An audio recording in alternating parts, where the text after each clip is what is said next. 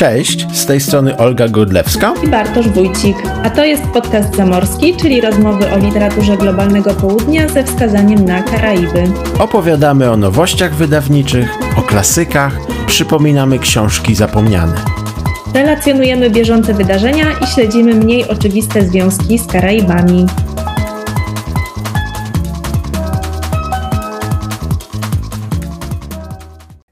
Dzień dobry, jest już październik i już jestem przekonany, że Olga wybuchnie śmiechem, może nawet to nagramy i to jest nasza kolejna rocznica. Uwaga, pada to słowo, jubileusz. Tak, Bartek, jesteś gościem od jubileuszy, wiemy już o tym. Jest to 20 odcinek podcastu Zamorskiego. Nie wiem dlaczego przez moment chciałem powiedzieć podcastu roślinnego. No, podcast wege, tak. Natomiast nie dość, że to jest 20, ale to też jest pierwszy rok. Wygląda na to, bo jest październik. Natomiast dzisiaj mamy podróż w czasie w taki sposób, że większość tego odcinka to będzie zapis rozmowy z Agą Zano z 29 września. Zapis wyedytowany, bo rozmawialiśmy prawie 100 minut, więc no nie chcieliśmy też całości, bo uznaliśmy wspólnie z Olgą, że to byłoby za dużo, ale też może fragment kiedyś w przyszłości, ten nieopublikowany, jeszcze się pojawi. Tak się złożyło, że podobnie jak w poprzednim odcinku oddajemy głos Adze Zano głównie, więc dostaniecie od Zamorskiego podwójną dawkę Agi Zano. Wszystkie nazwiska, wszystkie jakieś odniesienia, które się w rozmowie pojawią, nie padają w próżni i znajdziecie w opisie odcinka linki. Czy to właśnie do jakichś artykułów, czy do książek. Zresztą cała lista książek, o których rozmawiamy, też jest w opisie odcinka. Ja daję po prostu znać, żeby nie było zamieszania w trakcie słuchania. I my rozpoczynamy od dwóch premier tę rozmowę, bo to był taki tydzień, że Aga Zano poza Mr Lovermanem, Bernardine Evaristo, czyli poza książką wyczekiwaną przez nas, bo to jest ten przekład, który dla Zamorskiego jest naszym drugim matronatem. Więc słuchaj, Olga, właściwie to jest taka trzeci jubileusz, bo mamy już drugi matronat. I to była pierwsza premiera Agi w tamtym tygodniu, ale też jej tłumaczenie powieści Joshua Cohena, Rodzina Netanyahu, i tak się złożyło, że ta powieść, no, z uwagi na wydarzenia, czyli toczącą się wojnę w tym momencie między Izraelem a Palestyną, to ta rodzina tytułowa Netanyahu to zdecydowanie jest rodzina obecnego premiera Izraela, natomiast nie dotyczy powieść premiera Izraela, ale jego ojca. I jest to powieść trochę akademicka, trochę szydercza, a trochę smutna, co oznacza, że też momentami bardzo zabawna. Już sam podtytuł, ja jeszcze go tak zacytuję, brzmi tak. Wspomnienie przelotnego, a w ogólnym rozrachunku zupełnie nieistotnego zdarzenia w historii bardzo sławnej familii. Żeby nie przedłużać, przejdziemy od razu do rozmowy, którą przeprowadził Bartek w Lublinie z Agą Zano i może, Bartku, powiesz coś więcej na temat tego, jak udało się to spotkanie zorganizować i co to właściwie było. W skrócie jest to cykl 4 spotkań z różnymi tłumaczkami. Poczyna ten cykl, który nazywa się Tłumacząc przekład, właśnie Aga Zano. Spotkaliśmy się w Muzeum Józefa Czechowicza w Lublinie, na Starym Mieście.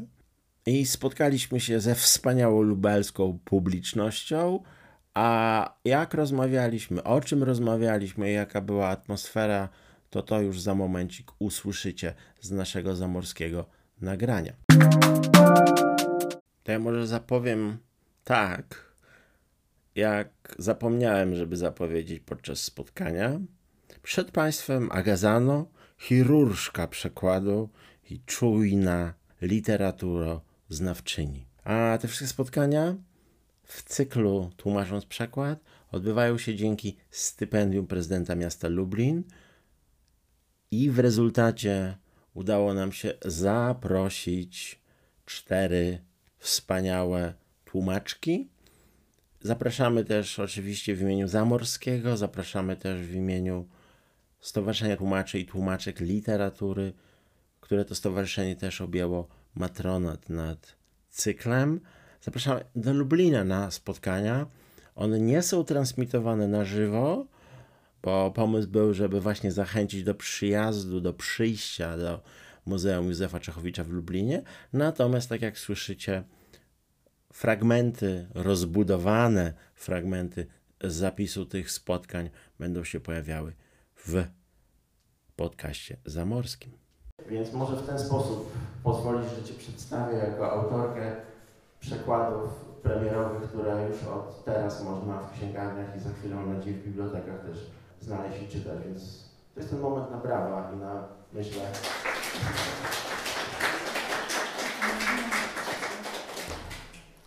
To spotkanie ma też taki początek skandaliczny, bo szczerze, Ty nigdy nie byłaś wcześniej w Lublinie, bo nikt Cię jeszcze nie zaprosił, ale nikt Cię nie zaprosił oficjalnie na wydarzenie kulturalne. Byłam w Lublinie w liceum raz, z wizytą u kolegi. Ale tak, prywatna to była. To było prywatnie i kompletnie nic nie pamiętam z tamtej wizyty, bo to było dawno bardzo.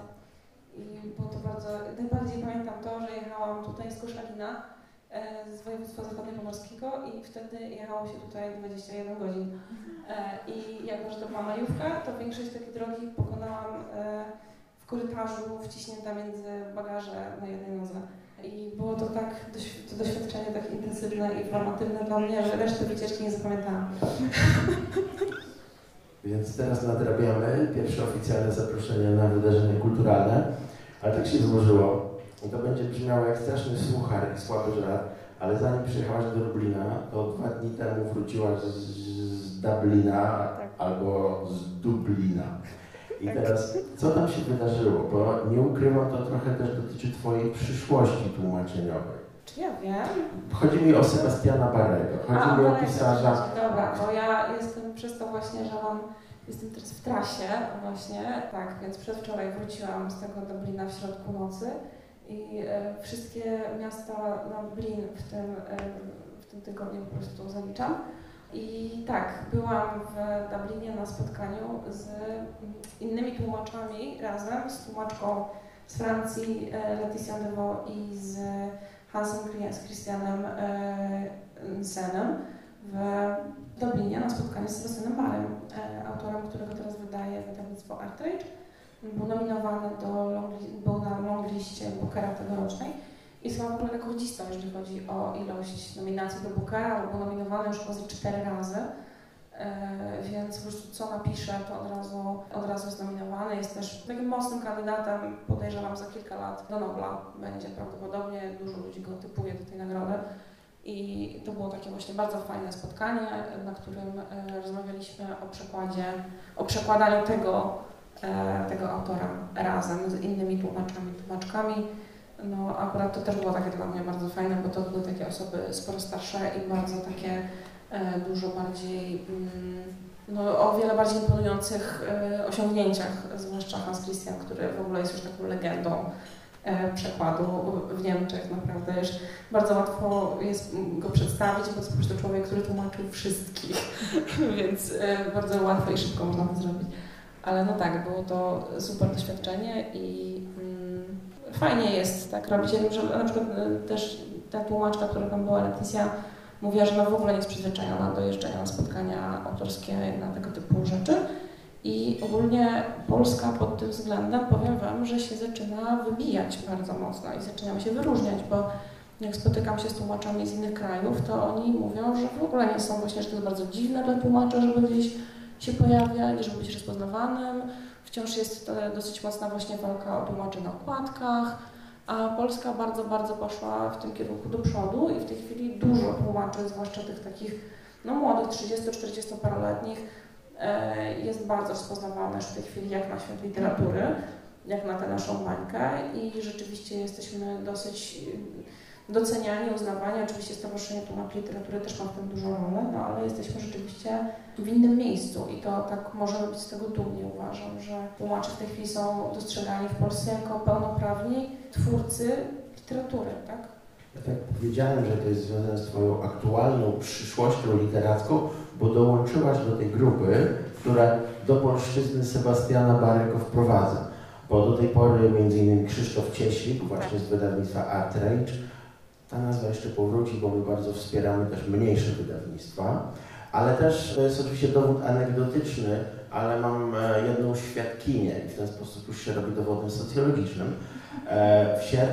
W sierpniu, we wrześniu, chodzi o to niedawno, w ciągu ostatniego miesiąca, byliśmy w Górach Słonnych, to jest niedaleko Bieszczad, i tam były w tym takim domku, w którym mieszkaliśmy z psem, były różne książki, w tym wydanie sprzed 100 lat polskie w tłumaczeniu Magdaleny Słysz, powieści Sebastiana Barry'ego, która po polsku była wydana jako tajny dziennik, to jest ten Secret Scripture.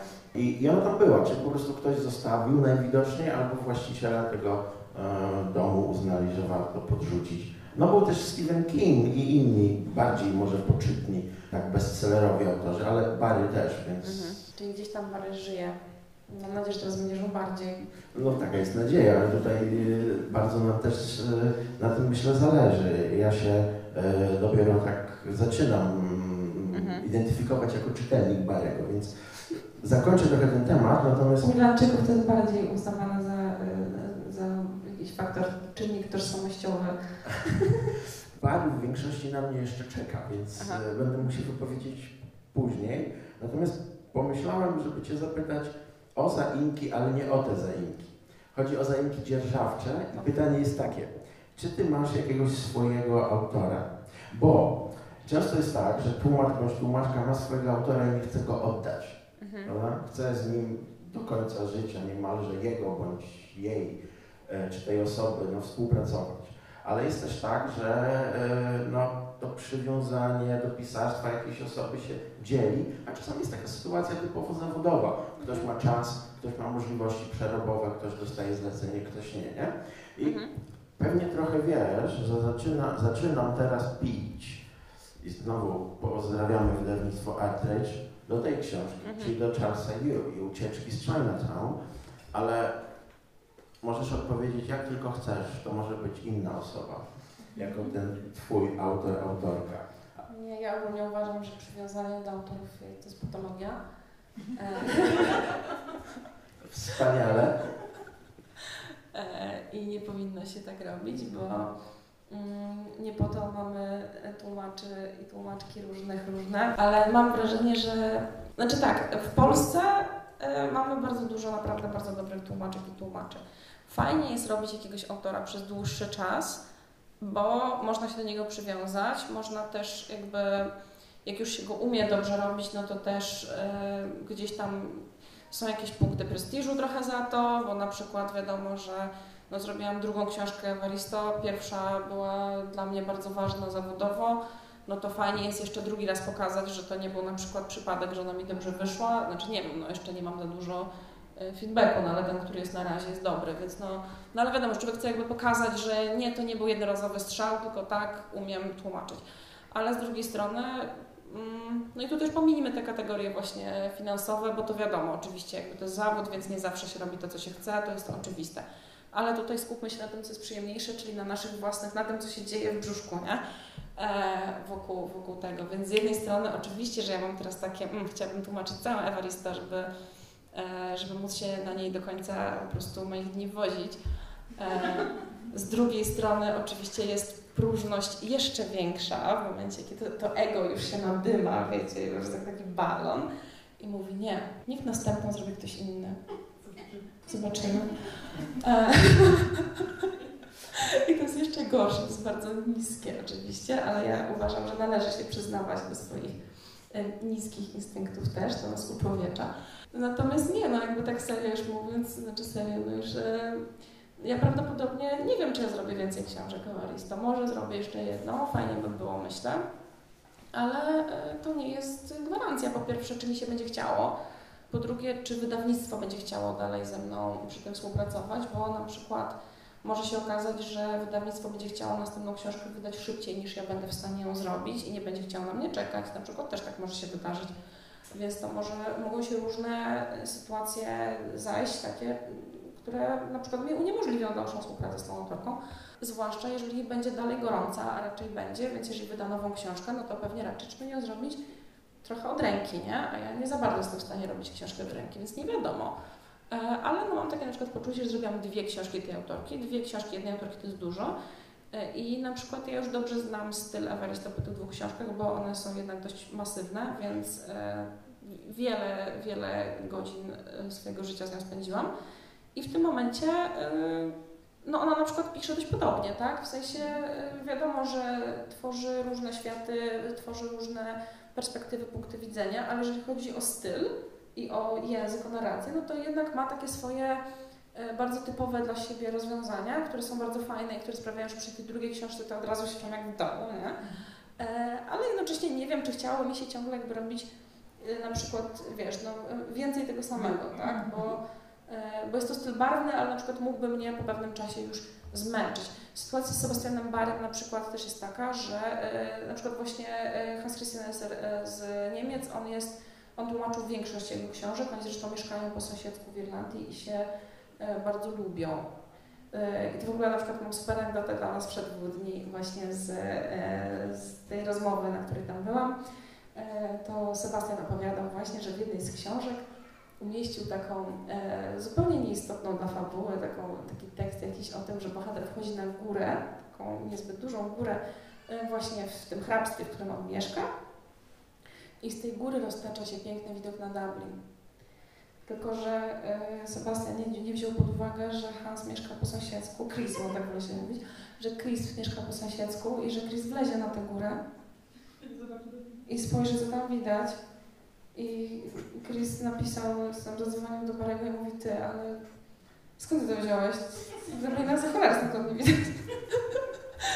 I był przypał trochę, więc zbyt bliskie bratanie się ze swoim tłumaczem ma też swoje minusy, bo na przykład tłumacz może wleźć nam na jakąś górę i sprawdzić, co zrobiliśmy. I on na przykład tłumaczył większość książek Sebastiana, oni się bardzo lubią, ale ja nie wiem, czy mi się chciało tak siedzieć nad jednym autorem tyle czasu, bo to no mówię, no to się robi nudne po jakimś czasie. Myślę, że właśnie Charles Yu jest chyba jedynym czynem z nielicznych, z którym bym się chciała, też dlatego, że na szczęście Charles nie jest jakiś strasznie płodny. No, on nie tworzy nie wiadomo ile, więc napisał 2 zbiory opowiadań jeszcze, które są super i które są bardzo oryginalne i bardzo są błyskotliwe i twórcze. Od strony koncepcyjnej, bo językowo on pisze bardzo prosto, co też lubię właśnie dlatego, że on nie chowa się za takim, wiesz, za takim gąszczem, nie popisuje się językowo, tylko skupia się na takim destylowaniu jakiejś swojej idei, którą gdzieś tam ma i bardzo, bardzo to w nim lubię i myślę, że chciałabym przetłumaczyć, chcę przetłumaczyć jeszcze te 2 jego zbiory opowiadań i też tutaj mam sytuację tyle komfortową, że wydaje to właśnie ArtRage, które prowadzi mój przyjaciel Krzysztof Cieślik. No i ponieważ to prowadzi Krzysiek, z którym się przyjaźnię, to jak mu mówię, słuchaj, chciałabym to zrobić za 2 lata, to mówię, dobra, no zrobimy to 2 lata, nie? Nie ma tutaj problemu, a jak duże wydawnictwo, które jest dużą firmą, dużą taką, no, machiną do produkowania iluś tam książek na czas, żeby się tam budżety spinały, no to wiadomo, no ja już raczej wydawnictwu poznańskiemu nie powiem, a słuchajcie, zrobię to sobie za 2 lata, jak mi się, no to nie powiedzą, nie zrobisz, zrobi to twoja koleżanka.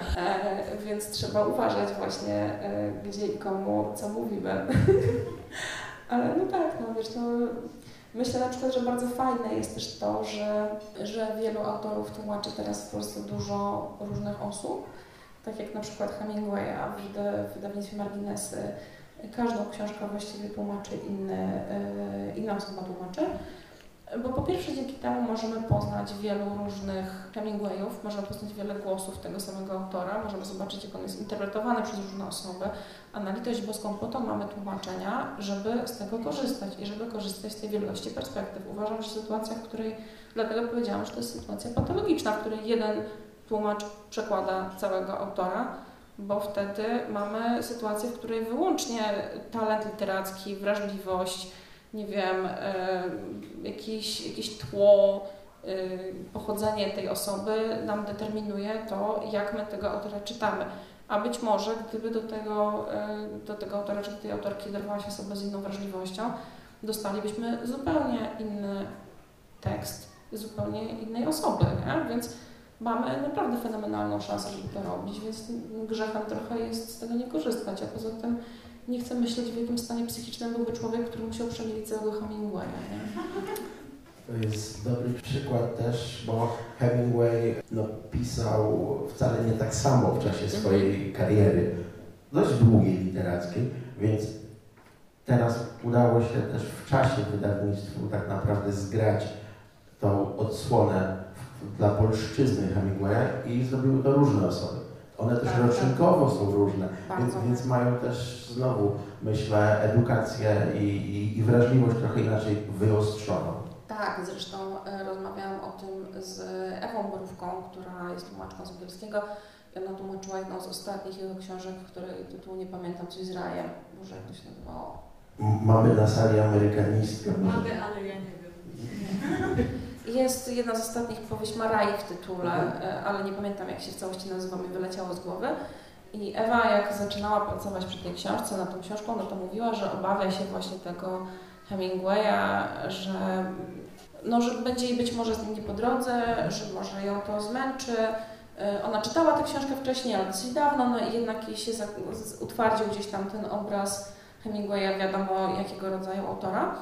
I mówiła mi, kiedy już pracowała nad tą książką, że sama była w szoku, jak wiele wrażliwości i takiej subtelności literackiej, ale też jakiejś emocjonalnej u niego znalazła, nie? Więc rzeczywiście autor zmienia się na przestrzeni lat i oczywiście gdybym teraz sobie wzięła, nie wiem, Blood Roots, zaczęła tłumaczyć Bernardine Evaristo, to mogłabym mieć doświadczenie zupełnie innego obcowania z zupełnie innym tekstem, no ale jednak też myślę, że warto, żeby w którymś momencie, żeby to po prostu sięgnęła po to inna osoba, może w innym wieku niż ja, może z innym doświadczeniem, może żeby to był facet, może żeby to była osoba z zupełnie innym dorobkiem niż ja i że ja bym sama chciała zobaczyć, co wtedy się w tym wydarzy i przeczytać taką książkę sobie, wiesz, po polsku w czyimś innym przekładzie, zamiast dawać innym tylko ten filtr mojego poczucia humoru, mojej wrażliwości, moich skojarzeń, nie? Jakby moim zdaniem na dłuższą metę to zubaża. Ja czasami myślę o przekładzie, choć wiem, że to nie jest porównanie, którego należy nadużywać, bo ono nie jest dokładne, ale myślę o przekładzie jak trochę o takim temacie, na przykład w muzyce czy jazzowej, że są niby zapisane nuty, ale możemy sobie trochę od tego odejść i mamy trochę możliwości podkręcenia tutaj akurat języka. Bo takie rzeczy też u Ciebie się dzieją, że czasami coś w oryginale jest troszeczkę mniej, ale polszczyzna wymaga, bo też rejestry angielszczyzny na przykład są szersze. Ale też pytając Cię z tym zaimkiem o Twojego autora, też myślałem o takim odkrywaniu pisarstwa danej osoby dla polszczyzny. Trochę dla języka, ale też trochę dla osób, które myślą, korzystają z języka polskiego, bo po prostu tutaj były socjalizowane. I przykładowo ta książka Charlesa Yu też rozprawia się ze stereotypami na temat osób pochodzenia azjatyckiego. Ja tak bardzo okrągło teraz powiedziałem, bo nie chciałbym zdradzać fabuły, a myślę, że Ty jako zaprawiona w bojach wywiadowczych jesteś w stanie to zrobić za pomocą 2-3 zdań, żeby też zachęcić. Znaczy, wiesz, ja mogę powiedzieć o fabule tyle, ile wiem, że zajawiają. To jest świetna rzecz. Ja bardzo lubię Charlesa Yu za to, że on bardzo fajnie rozbija rzeczywistość, że daje nam zawsze coś troszeczkę obok tego, czego żeśmy się spodziewali i to jest dokładnie to, co ja słyszałam od ludzi, kiedy sięgali po tę książkę. Każdy prawie, kogo znał, kto sięgał po tę książkę, doskonale wiedział, czym ona będzie i wszyscy się zdziwili. Więc to jest super rzecz. To jest książka, która jest takim bardzo pudełkowym, bardzo wielowarstwowym opisem tego właśnie, jak to jest być Azjatą w Ameryce, ale równie dobrze mogłaby to być książka o tym, jak to jest być, nie wiem, Ukraińcem w Polsce, myślę, albo Polakiem w Wielkiej Brytanii i tak dalej. To wszystko się bardzo tutaj, to jest bardzo przekładalne na wiele sposobów. Na takim najprostszym planie mamy głównego bohatera, który wychowuje się w Chinatown w Stanach Zjednoczonych, prawdopodobnie w Kalifornii, i którego największym życiowym marzeniem jest zostać gościem od kung fu. I to jest marzenie, które ma każdy Azjata w Chinatown i każdy Azjata w Stanach. On chce być gościem kung fu, bo to jest najlepsze, najwyższe, po prostu najzajebistsze, co można osiągnąć, jak się jest Azjatą w Ameryce. I jakby, jest to bardzo błyskotliwie zrobione, bo zostało to ustawione w formie scenariusza filmowego, ale to mi się trochę kojarzy z takimi filmami, w których mamy, wiesz, film w filmie i te kolejne warstwy się tak trochę przepapiają ze sobą, że mamy ciągłe takie rozbijanie tej czwartej ściany, że nie jesteśmy w opowieści, tylko jesteśmy w makiecie opowieści, którą ktoś sobie tworzy, a potem się okazuje, że tę makietę też wszyscy widzą, że ty tak naprawdę sobie tworzysz tę makietę swojego życia i że to wszystko jest, wszyscy tam odgrywają jakieś role, ale to jest odgrywanie ról w takim bardziej stylu, wiesz, w rozumieniu takim socjologiczno-antropologicznym odgrywaniu ról, czyli no wszyscy żyjemy w teatrze życia codziennego, wszyscy żyjemy w jakichś utartych rolach, które sobie odgrywamy, takich, jakie nam dają, w takich rolach, na jakie pozwala nam scenografia, jaka nas otacza, a każdy z nas otacza taka scenografia, w jakiej się urodziliśmy, tak? I tutaj to jest bardzo tak skonceptualizowane, ale jednocześnie jest to bardzo podane przystępnie i bardzo zabawnie. Więc naprawdę ja bardzo lubię książki, które mnie zaskakują i których ja nie wiem, czego mam się spodziewać dalej. I dlatego ja tę książkę pożarłam. Ja byłam nią naprawdę zachwycona, bo ona właściwie od samego początku do samego końca ciągle mi to robi. Że ja nie wiem, w którym momencie my będziemy teraz jechać kliszą, będziemy jechać stereotypem, w którym momencie ten stereotyp rozwalimy, a w którym ja się popłaczę, tak? Bo nagle, wiecie, jajca, a nagle jest taki hej, tak naprawdę to wszystko jest na poważnie. A człowiek sobie siedzi tak i nagle dostaje prosto w brzuch, nie? Dostaje tym czymś na poważnie i kompletnie nie jest na to przygotowany, bo już się tak oswoił z myślą, że to wszystko jest takie śmieszne i takie wyluzowane, nie? A nagle ściąga nas to z powrotem do tego, że to ludzkie doświadczenie może być też bardzo raniące i bardzo przejmujące, nie? I to jest właśnie super, że ona o tym nie zapomina. Ona na chwilę nie zapomina o tym. To jest troszkę coś na odwrót, co robi Evaristo, bo Evaristo robi tak, że ona pokazuje nam różne ludzkie brudy i trudności i jakieś krzywdy i rany, ale na koniec zawsze mówi, ale czekaj, choć jest nadzieja, jest dobrze, jest fajnie i ostatecznie możemy być szczęśliwi. I zawsze wszystko się kończy na takim przypomnieniu, na takim cieplutkim przypomnieniu, że możemy wszyscy być jednak szczęśliwi, nieważne co mamy, bo na przykład główny bohater książki Mr Loverman nie jest aż takim fajnym człowiekiem, na jakiego się, z jakiego go tak naprawdę do końca książki mamy, jeżeli nam się nie chce pamiętać o różnych rzeczach, dlatego że jest ujmujący i jest uroczy, ale jest też, no, podły i... No jest złamasem, no, tak naprawdę. Na wielu poziomach jest strasznym złamasem, no zniszczył życie wielu osobom. I więc tutaj nie zdradzając dużo, ale dużo mu wybaczamy, a tak naprawdę on, no, przy mniej wyrozumiałej autorce to niekoniecznie by zasługiwał na aż taką wyrozumiałość. Więc Evaristo jest osobą, która właśnie nam bardzo zaczyna albo wprowadza dużo poważnych, smutnych, ciężkich tematów, ale zawsze znajduje w nich coś takiego, co nam daje nadzieję. Natomiast Charles Yu robi tak, że my się śmiejemy i ogólnie jest fajnie, jest dystansik taki, nie? I patrzymy sobie na jakąś fajną, ciekawą historię i nagle dostajemy po prostu, wiecie, w brzuch, nie? Że hej, ale to nie jest aż takie śmieszne, nie? I nagle masz takie, aha, no tak, no to rzeczywiście nie jest aż takie śmieszne. A potem znowu, jakby...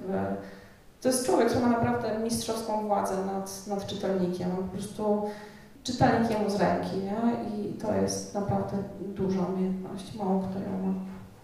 I to jest taka książka, tak jak mówiłaś, daje nam cios w brzuch i to nie tylko dlatego, że tam jest ten typ, ten gość od kung fu, ale dlatego, że ona rzeczywiście jest napisana jako scenariusz serialu tak naprawdę takiego kryminalnego, więc jeżeli znacie takie niskobudżetowe albo średniobudżetowe, no to tutaj z tymi stereotypami są różne wykretasy po prostu. I jednak zadam to pytanie, które chciałem. Czy widziałeś najnowszą część Mission Impossible? Ja nie widziałam żadnej części Mission Impossible. Dlaczego zapytałem? Bo żeby dać nam kolejny sygnał, jak w świecie nieprzedstawionym, tylko nazwijmy to w tym, w którym jesteśmy teraz tutaj, nawet w Muzeum Czechowicza, funkcjonują te stereotypy, które są u Charlesa Yu napisane, to tam się na przykład pojawia, to jest, jak nie kojarzycie tego filmu, to jest ten, który Tom Cruise chciał kręcić w Polsce i chciał wysadzić most. To kojarzę. No.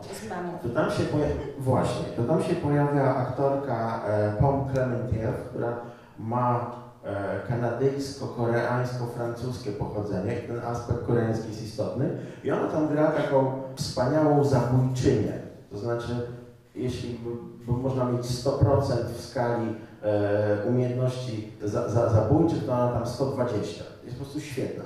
Natomiast ona przez większość tego filmu, który ma ponad 2 godziny, nic nie mówi. I ona jest tym takim stereotypem tajemniczej, zabójczej Azjatki. Tak. Nie? I to jest film z tego roku, nie? Z ogromnym budżetem. Oni mogli napisać w scenariuszu wszystko, bo mogli każdemu zapłacić i mogli... Ale wybrali to zło po prostu, nie? Które tutaj jest ośmieszone i... Więc za pomocą Toma Cruza zapraszamy, by czytać Charlesa Yu, nawet w ten sposób. Tam jest taka wspaniała scena w tej książce właśnie, która bardzo dobrze to obrazuje, jak bohater... który jednocześnie jakby gra w tym swoim życiu, ale dostaje się też, dostaje rulkę w serialu policyjnym. I oczywiście w tym serialu statystami są wszyscy, którzy z nim mieszkają, wszyscy jego sąsiedzi, wszystkie jego ziomki tam z podwórka. Po prostu każdy, kto mieszka w Chinatown, jest zatrudniony przy produkcji jakiegoś filmu, co oczywiście się przekłada po prostu na to, jakie szanse w życiu mają Azjaci, kim oni w życiu mogą być, a mają bardzo mało rzeczy, którymi mogą być i zwykle mają tam kilka ról do wyboru, typu kelner, dostawca pizzy, nie wiem, piękna azjatycka służąca, piękna martwa azjatycka służąca i tak dalej, no tych ról jest mało, nie? Wiecie, jakieś role typu, ja sobie to nawet wyciągnę, bo to jest ekstra, a nie chcę mi się tego rozpamięcić, to jest na samym początku, więc to jest super i ja zazwyczaj nie czytam rzeczy z książek, ale tutaj sobie na to pozwolę. Bo tutaj jest przedstawienie bohaterów na początku w formie CV. Mamy głównego bohatera, który się wypowiedział Su i jest aktorem, Azjatą. Jego umiejętności kung fu średnio zaawansowane, angielski z chińskim akcentem biegły, mina wyrażająca poczucie wielkiej hańby na zawołanie. I teraz CV, repertuar. Syn, który przyniósł wstyd rodzinie. Dostawca jedzenia. Milczący najemca. Azjata uwięziony między dwoma światami. Gość, który podbiega do bohatera i dostaje kopa w twarz. Ciężko pracujący imigrant, typowy Azjata. Jego ojciec w różnych momentach życia był połową dwugłowego smoka, ogorzałym chińskim mędrcem, facetem w brudnej koszulce, sklepikarzem o nieodgadnionym spojrzeniu i w brudnym podkoszulku, kucharzem robiącym sajgonki, młodym Azjatą, Sifu, tajemniczym mistrzem kung fu i starym Azjatą. Natomiast matka grała po kolei śliczny orientalny kwiat, tajemniczą uwodzicielkę, młodą córkę smoka, już nie tak młodą córkę smoka, hostessę w azjatyckiej restauracji, dziewczynę o migdałowych oczach, piękną służącą numer 1, martwą piękną służącą numer 1 i starą Azjatkę. Tak się to mniej więcej toczy. I jest właśnie jedna przejmująca scena, w której bohater już w ramach tego serialu gdzieś tam ma jako pomocnik tam policjantów infiltrować razem z nimi jakieś kasyno w Chinatown, w którym tam jakieś mętne interesy się dzieją. Po prostu są sceny, które kojarzycie z miliona filmów, które wszyscy widzieliście, widzieliśmy i z takiej osmotycznej znajomości popkultury. I on wchodzi do tego miejsca i tam na bramce stoi jego kumpel, którego on też zna z podwórka i ten kumpel też mówi: ej stary, w ogóle super, że tu jesteś.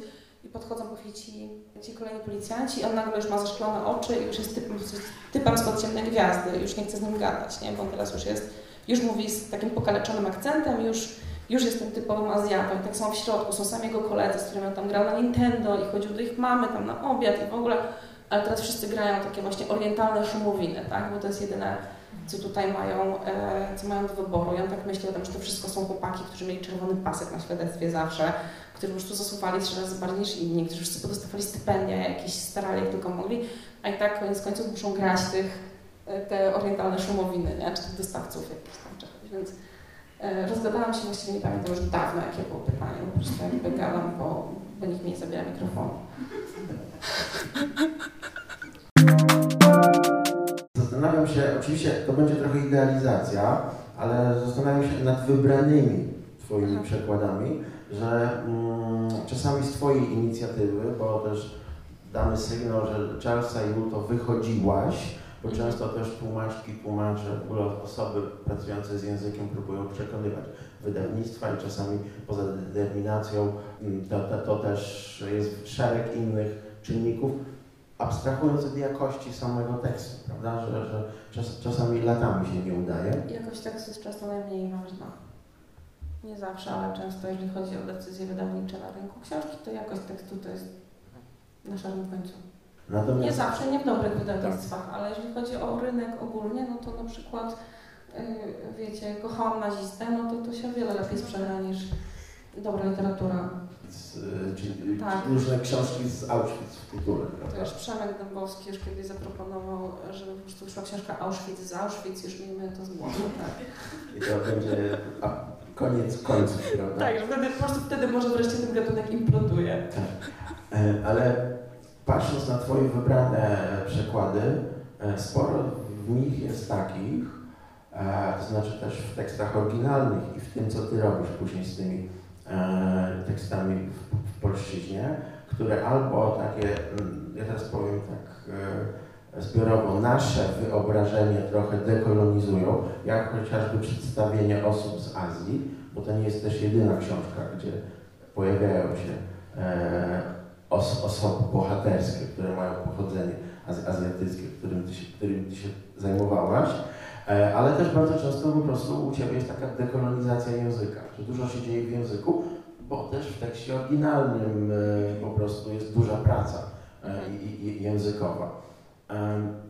I chciałbym na moment przejść, znowu wydawnictwo ArtRage, do książki, która jest książką, jak widzicie, skromną, ale ona może nie działa aż tak brutalnie jak książka Charlesa Yu, ale u mnie zostawiła bardzo poważny ślad. Ja ją przeczytałem po angielsku i tak trochę nie wiedziałem, co o tym sądzić, bo ona jest taka spokojna, ale jednocześnie zostawiła we mnie duży niepokój, bo to jest książka o relacji matki i córki. To jest książka o tym, jak podróżują tak naprawdę do Japonii, ale mamy w tle Hongkong, no i mamy z uwagi na osobę autorską też Australię, prawda? I moje pytanie jest, jak ta książka się zrodziła, bo wiem, że to nie jest ta książka, którą ty przyniosłaś, tylko ona do ciebie przyszła, nie? Tak. I ona jest językowo zupełnie inna, ona jest jednak wyciszona, w porównaniu z tą, która jest, nie chcę powiedzieć, że komiksowa, ale jest książką, w której no, dużo się dzieje, no bo to jest jednak serial, nie? I ona jest przerysowana, natomiast tak, no, ta Charles jest... zresztą jest scenarzystą filmowym tak. Też, więc on po prostu umie w to. Ja nie widziałem jeszcze w polskiej literaturze takiej książki, która by tak pokazywała właśnie takie relacje, no dość intymne, relacje matki z córką. I czy ta książka w ogóle praca nad nią? Ja wiem, że trzeba dysk po pracy resetować albo wyłączyć na trochę przynajmniej, nie? Żeby nam jakieś złogi nie leżały, ale czy ta książka w tobie jako w tłumaczce coś zostawiła po prostu, bo ona dla mnie jest zupełnie odmienna od większości tego, co wiem, że zrobiłaś, ale nie czytałem wszystkich 50 wydanych ani 60 przetłumaczonych. Jest z tych 60 książek też trochę takich, które... No nie wszystko każdego zainteresuje, tak więc spokojnie. Ale no, czy ona mnie coś zostawiła? No tutaj poruszyłeś dużo tematów. No ona przyszła do mnie, bo dużo książek do mnie przychodzi po prostu, bo tak to działa, że dostaję propozycje i się decyduje, czy je robić, czy nie. Ta książka była bardzo męcząca w pracy z nią, właśnie dlatego, że jest językowo taka dość przezroczysta i taka bardzo delikatna, a to jest ciężko robić, bo wtedy się trzeba bardzo hamować. I to jest zawsze męczące, w sensie o wiele fajniej jest robić taką książkę huragan, przez którą się tak idzie jak właśnie przez Evaristo, która po prostu jakby ta książka ma język taki jak ta okładka, to jest taka książka, ona taka jest, ona tak pisze. Więc to jest najlepsza okładka tej książki, jaką ja widziałam, a było jej kilka, nie? I takie książki się łatwo robi, no bo zawsze łatwiej się popisywać i zawsze łatwiej po prostu robić show, tak? I po prostu zakryć wszelkie swoje jakieś nie wiem, właśnie jeżeli czegoś nie możemy rozwiązać, to dorzucę 3 inne rzeczy gdzieś obok, trochę zrobię, wiecie, iskier, fajerwerków, tam nie wiem, dymu, światła, szumu i jest super, nie? A tutaj to jest taka bardzo goła książka i to jest bardzo trudne przez to, bo nie ma za czym się schować. A ty pytałeś, czy ona we mnie coś zostawiła? No, zostawiła mnie przede wszystkim to, że ja się na tę książkę bardzo obraziłam, jak ją tłumaczyłam. Zdarza mi się obrazić na książkę, tak. To nie jest pierwsza książka, na jaką ja się obraziłam. A ja się na nią obraziłam dlatego, że ona dla mnie była bardzo osobista, dlatego że w ogóle uważam, że mało jest takich książek w Polsce. Oczywiście nie czytałam wszystkich, ale uważam, że z jednej strony mówimy dużo o tym dyskursie na linii matka-córka, o tym się mówi więcej teraz, w ostatnich latach, ale mówi się o tym tylko, mam wrażenie, na kilka sposobów. Czyli albo mamy rację, w której matka jest najlepszą osobą na świecie i najczęściej zwykle wtedy nie żyje.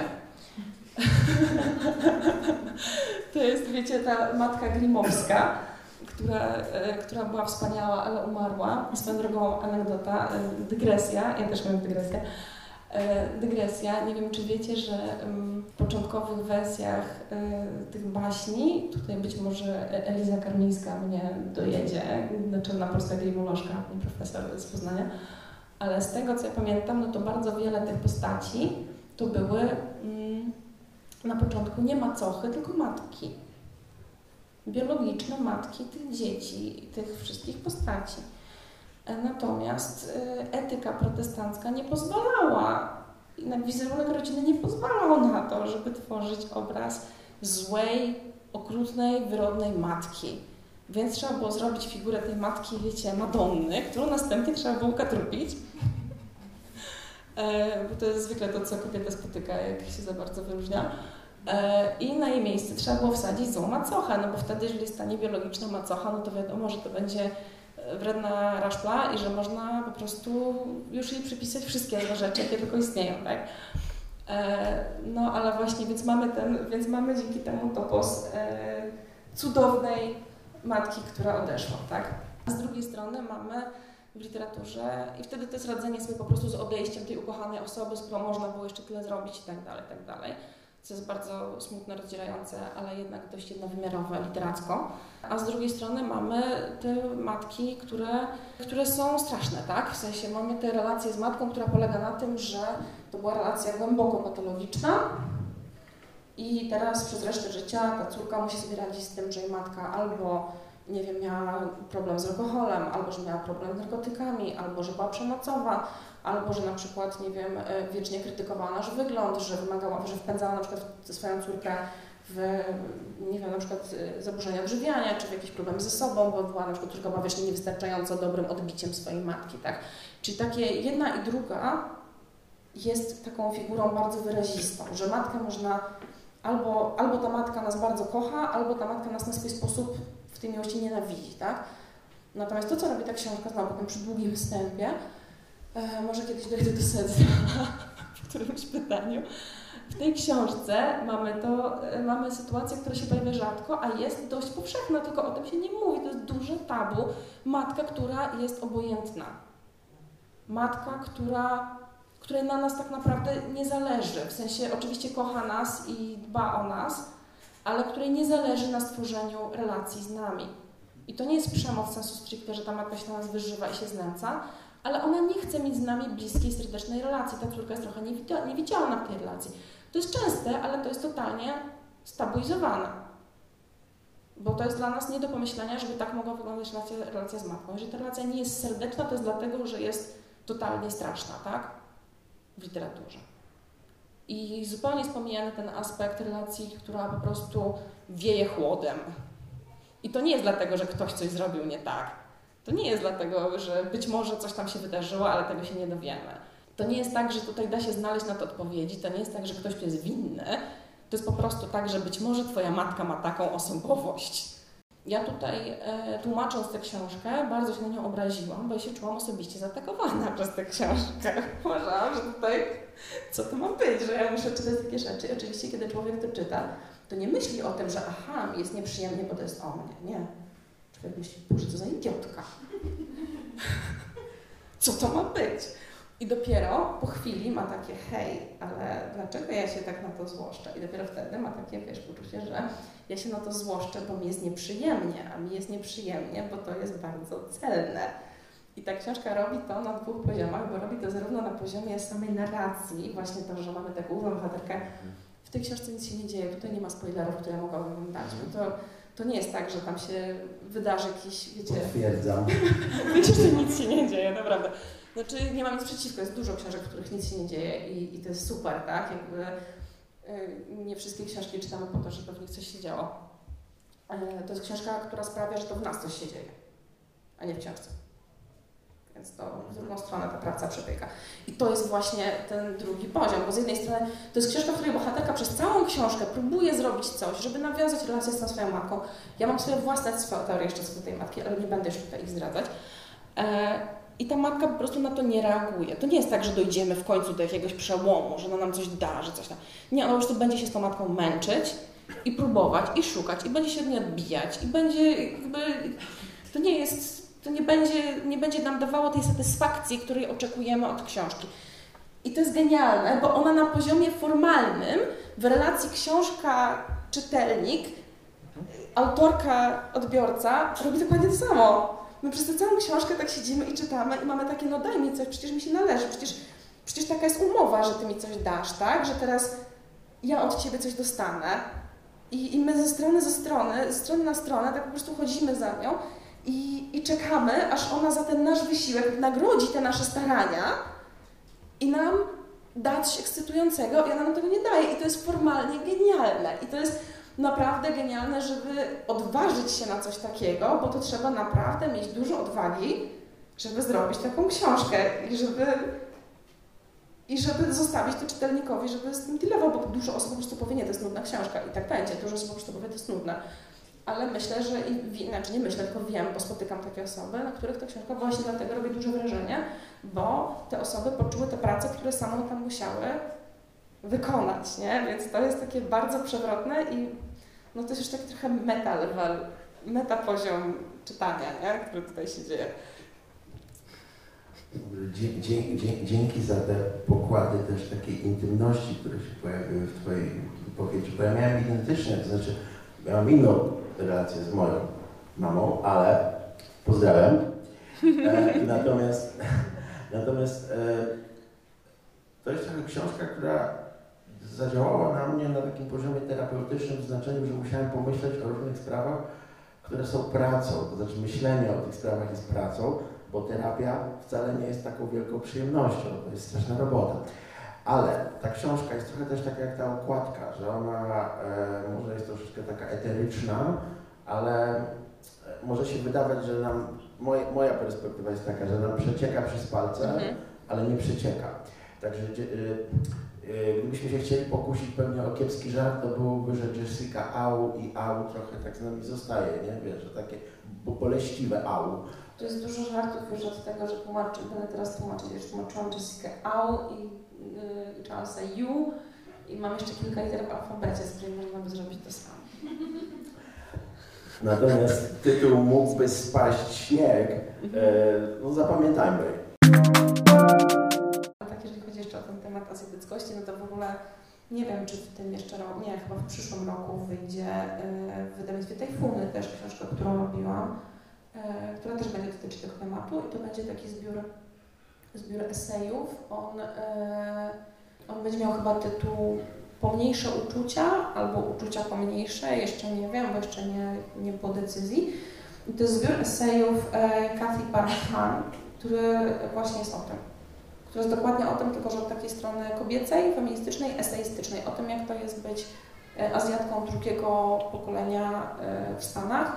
Jest zresztą jeden super esej, w którym ona opowiada o tym, jak szukała sobie terapeutki.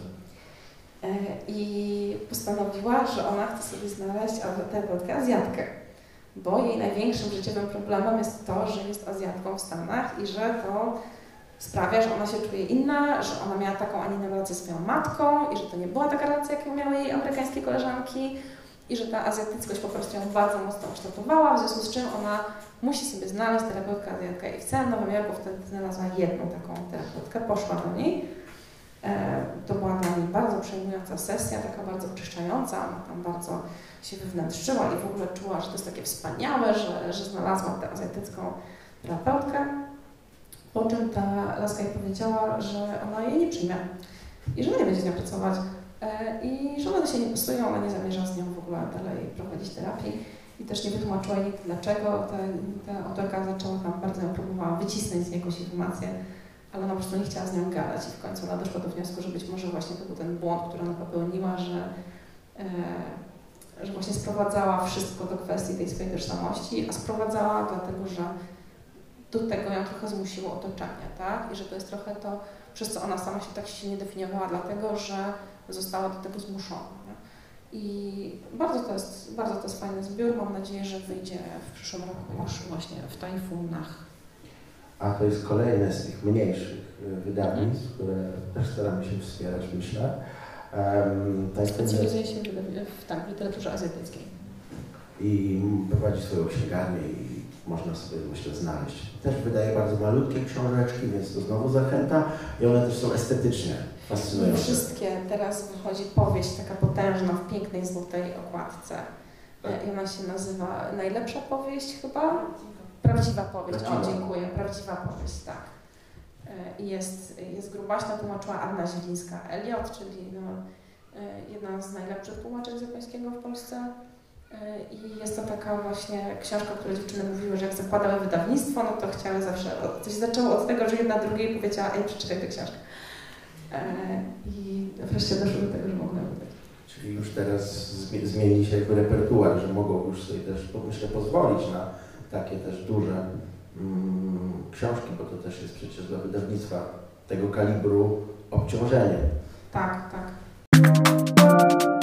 Z książek poza Evaristo, która oczywiście jest istotna, bo jest premierowa, to jeśli chodzi o premierę, to mamy oczywiście Joshua Cohena, ale myślę, na momencie chciał wrócić do tej książki.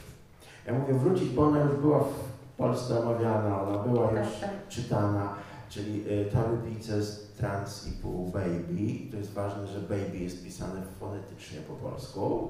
To jest książka, która myślę, że wielu osobom po prostu otworzyła głowę na społeczność.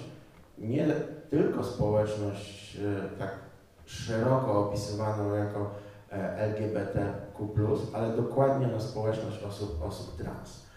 I to się trochę też chyba łączy z Twoim ogólnym zainteresowaniem, bo jak się czyta Twoje oficjalne biogramy na różnych stronach, tam się często pojawia, że jest zainteresowana. Ja sobie wynotowałem i zacytuję po prostu. Interesuje się rozwojem queerowej tożsamości w języku. Prawda? I myślę o tej książce też trochę, mimo że to jest powieść i to jest ważne, jest strasznie zabawna momentami, oczywiście też strasznie smutna i co ważne, nie kończy się w sposób oczywisty. Więc to jest taka książka, którą można spoilerować, bo i tak nie ma oczywistości na końcu. Natomiast ona jako powieść ma takie elementy, nie wiem, czy się z tym zgodzić, ja mówię ma, bo tak sobie odczytuję, troszeczkę eseistyczne, takie, które trochę nas, mówię nas jako osoby czytające, znowu jakąś taką zrobiłem figurę mnogą, my tutaj czytający, jeżeli nie znamy tej tematyki, jeżeli nie jesteśmy osobami trans, jeśli nie mamy wśród swoich bliskich osób, to możemy się po prostu wiele rzeczy doedukować, douczyć. Choć, co jest wspaniałe i pozwól, że zacytuję, sama autorka, Tony Pices, troszeczkę z tym gra. Ja wam zacytuję, za chwilę może porozmawiamy odrobinę o języku, bo są takie momenty, gdzie pojawia się słowo, powiedziałbym, branżowe, bądź słowo ze społeczności. I są różne sposoby, jak można je przetłumaczyć, prawda? Najczęściej można dać oryginał, a później dać jakiś polski odpowiednik. Zresztą Aga w posłowie pisze, jak też ta książka była czytana przez osoby z Fundacji Transfuzja, żeby też pod względem właśnie doboru słów, doboru fraz, żeby sprawdzić, ta książka czasem nie zawiera jakichś omsknięć, tak może bym to powiedział. A tutaj jest taka sytuacja, gdzie pojawia się właśnie takie słowo trudne w znaczeniu, jeżeli ktoś nie zna, to musi sobie odnaleźć, bo tu nie ma przypisu. Zresztą to jest w ogóle częsty pomysł, myślę, nie tylko Agi, żeby dawać nam wszystkim pracę domową, że mamy sobie znaleźć po prostu te słowa, no bo przecież jest internet i można, mamy rączki i można i należy zresztą tak robić, ale tutaj się pojawia coś takiego, że w rozmowie dwóch osób jedna jest mniej poinformowana, jest powiedzmy trochę niedoinformowana, autorka wprowadza w konwersacji takie wytłumaczenie. I zaczyna się to tak. Jak się mówi na takich chaserów? Spytał Ames. Na kogo? Wiecie, już jest zamyślanie, nie wiadomo o co chodzi. I tu się wprowadza taką sytuację, jak to często, że świat zewnętrzny odpowiada temu, co się dzieje wewnątrz bohaterów i bohaterek. Zrobiło mu się zimno, owinął się kołdrą. Czyli wiadomo, że coś jest już, jakaś bliskość jest naruszona. No i jest tłumaczenie. No, na chaserów, fetyszaków. Tak się mówi o facetach, którzy gonią za kobietami trans. Pomyślałem, że może na miłośników Azjatek też jest jakaś nazwa. I tak dalej, i tak dalej. Ta rozmowa, nie chcę tutaj puenty, bo ta puenta jest ważna, zachęcam do przeczytania. Ta książka jest o społeczności trans, ta książka ma nas wiele też nauczyć i nam ma przypomnieć, że powinniśmy się na bieżąco uczyć, jak się język zmienia, ale ona też jest taka intersekcjonalna. O to się też chciałem Ciebie zapytać, bo tam się pojawiają właśnie osoby z Azji, tam się pojawia też sytuacja klasowa, tam się pojawia w ogóle też sytuacja z definicją rodziny, z definicją oczywiście męskości, niebinarności, kobiecości, ale też z rolą matki, prawda? I czy Ty tłumacząc, a później pracując z redakcją, musiałaś toczyć duże bitwy? Czy już był pomysł w wydawnictwie, że ta książka ma też mieć taką rolę jednak edukacyjną? Poza tym, że ta książka była na przykład na liście, na długiej liście nagrody Women's Prize. To jest książka, która nie wygrała tej nagrody, ale jak zobaczyłeś sobie... Ale była. I to jest bardzo duża sprawa, że jest się na tej długiej liście. Tam są świetne autorki od Margaret Atwood do naprawdę takich tłumaczonych już na polski też od lat. I to był debiut, to jest też ważne, taki pełnometrażowy. To jeszcze Ci powiem ciekawostkę, że ja ten dialog trochę zmieniłam. Oczywiście po polsku, bo inaczej byłby w ogóle nieczytelny dla polskiego odbiorcy i to jakby, bo tutaj mój postulat, żeby nie robić przypisów, nie znaczy, że ja celowo będę komuś utrudniać czytanie do stopnia nieprzejrzystości tekstu, nie? Więc ja troszeczkę musiałam, minimalnie ten dialog uzbudowałam po to, żeby czytelnik wiedział, gdzie szukać, tak? Żeby miał jakiś kontekst, punkt odniesienia. Troszeczkę go rozbudowałam, z tego co pamiętam. Tak, bo ja porównałem. Tak? Znaczy są takie momenty, rzeczywiście minimalnie. Bo tak, to są kosmetyczne rzeczy, tam odrobinkę jest, wiesz. Zdarzało mi się, że troszeczkę tam subtelnie coś tam tak przystawiałam, oddałam, żeby to się troszeczkę lepiej czytało, nie?